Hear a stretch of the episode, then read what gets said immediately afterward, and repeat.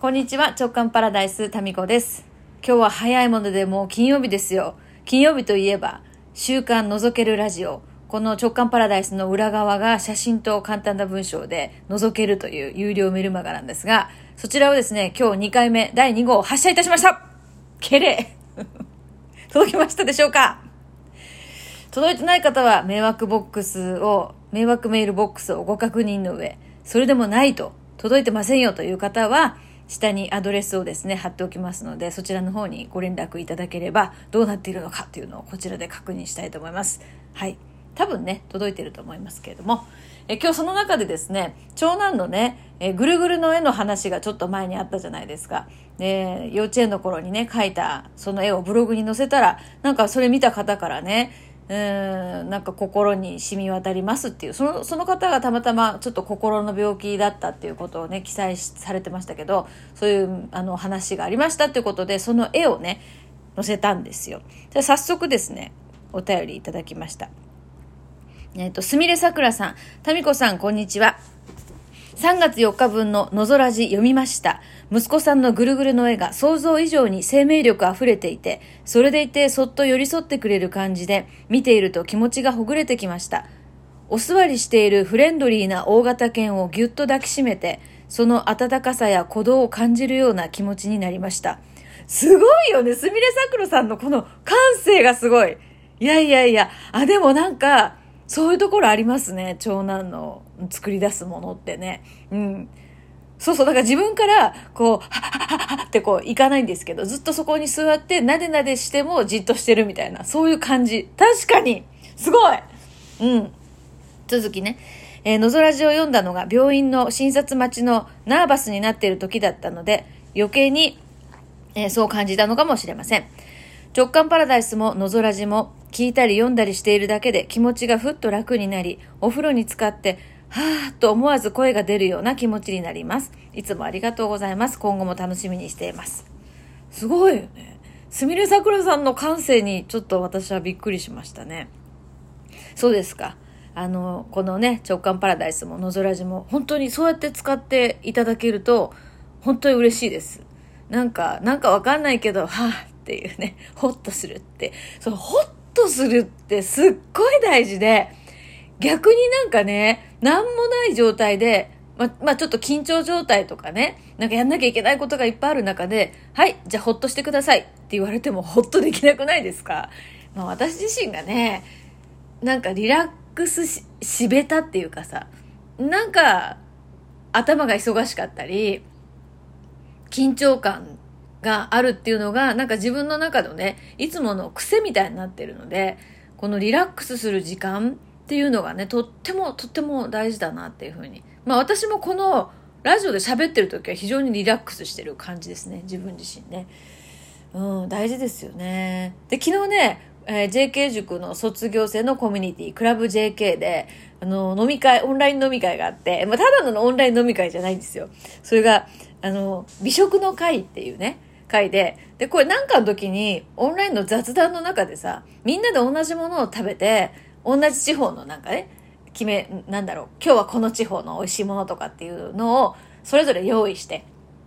で、そこに行ったかのような気分になって、みんなで飲み会するっていうのはどうっていう話になり、で、昨日ですね、えー、あきこちゃんっていうね、えーもう1期2期から参加してくれてるメンバーの一人が、美食の会第1回をですね、立ち上げてくれて、で、昨日はスペインのですね、バスク地方のサンセバスチャンっていうところ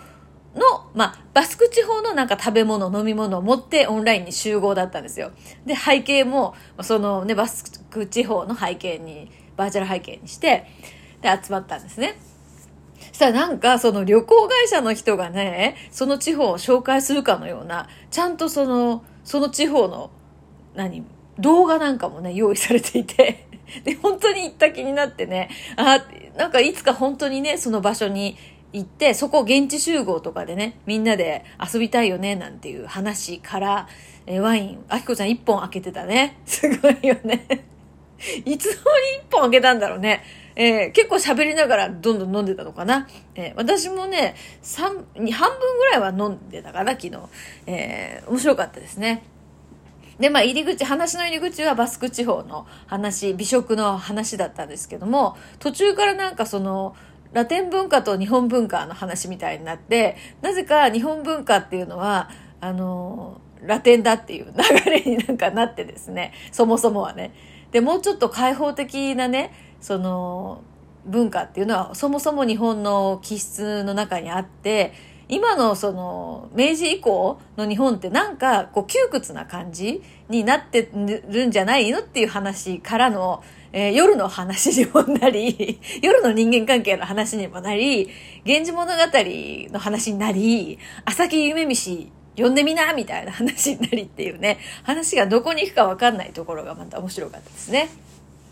まあ2時間ぐらい。笑ったよね、なんか昨日も。楽しかったですね。で、こういうその、こういうのもだからほっとする時間なんだよね。うん、オンラインってまあ基本的にそうだな。ほとんどはその勉強のためとかね、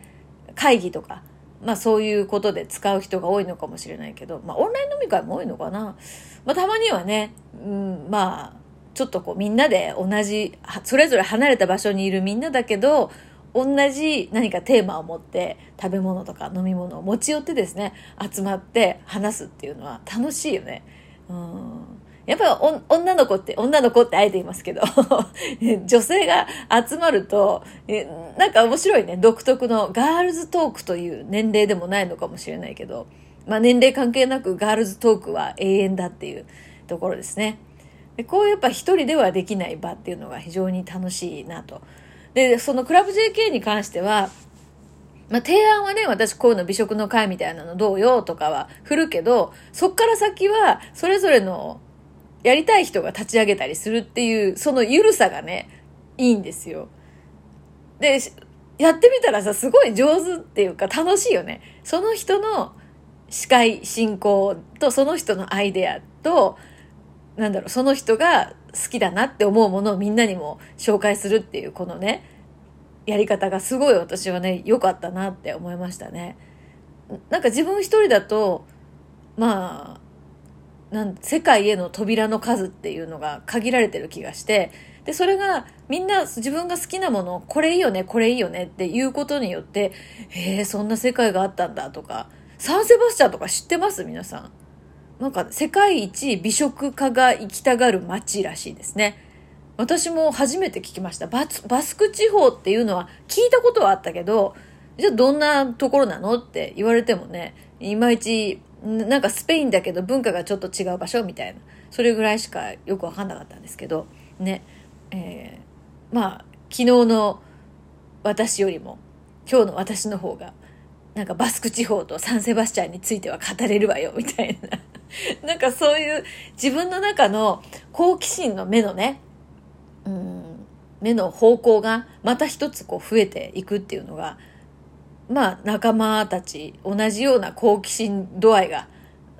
うん、好奇心度合いが同じような人たちとのつながりがあってこそかなと思いましたね。で、今日まあたまたまなんだけど、今日読んでたね、本でね、まあ読み返してた本かな。いくつになってもずっとやりたかったことをやりなさいっていうね、ジュリア・キャメロ